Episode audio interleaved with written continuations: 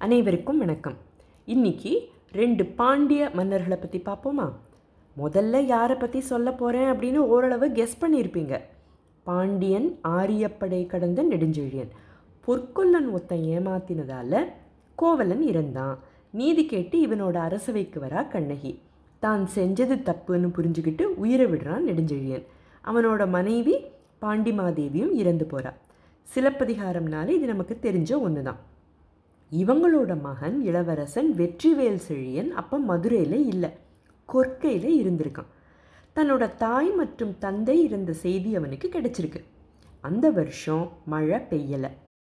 ஒரு பொற்கொல்லனால தானே மதுரைக்கும் பாண்டிய குலத்துக்கும் களங்கம் ஏற்பட்டது அப்படின்னு நினச்சி வருந்திய ஆயிரம் பொற்கொல்லர்கள் தங்களை தாங்களே உயிர் பலி கொடுத்துக்கிட்டாங்களாம்.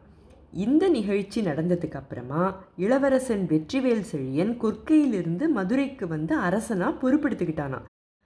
கொற்கையில் இருந்த வெற்றிவேல் செழியன் பொன் தொழில் கொல்லர் ஈர் ஐநூறுவர் ஒரு முலை குறைந்த திருமா பத்தினிக்கு ஒரு பகல் எல்லை உயிர் பலி ஊட்டி அப்படிங்கிறது சிலப்பதிகார செய்தி.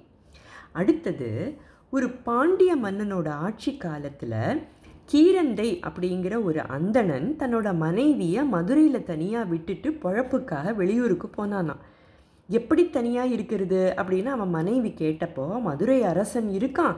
அவன் உனக்கு எப்படியும் பாதுகாப்பு கொடுப்பான் அப்படின்னு சொல்லிக்கிட்டு இருக்கிறத மாறு வேஷத்தில் நகர்வலம் போய்கிட்டு இருந்த இந்த மன்னனும் கேட்டானாம். கொஞ்ச நாள் கழித்து கீரந்தை ஊர் திரும்பினானான் இதை பற்றி தெரியாத மன்னன் அவன் தன் மனைவியோட பேசிக்கிட்டு இருக்கிறத கேட்டு வேற யாரோ பேசிக்கிட்டு இருக்காங்களோ? அப்படின்னு நினச்சி கதவை தட்டினானான் இப்படி அவன் செஞ்சதால அந்த அந்தணனுக்கு தன் மனைவி மேல் சந்தேகம் வந்திருக்கு.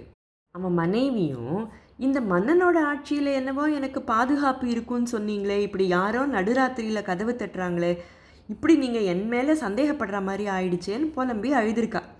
இதனால மனசு வருத்தப்பட்ட மன்னன் தான் செஞ்ச தப்புனால தன் கையையே வெட்டிக்கிட்டானான் அப்புறம் பொன்னாலான கையை பொறுத்துக்கிட்டதால அவனுக்கு பொற்கை பாண்டியன் அப்படின்னு பேர்.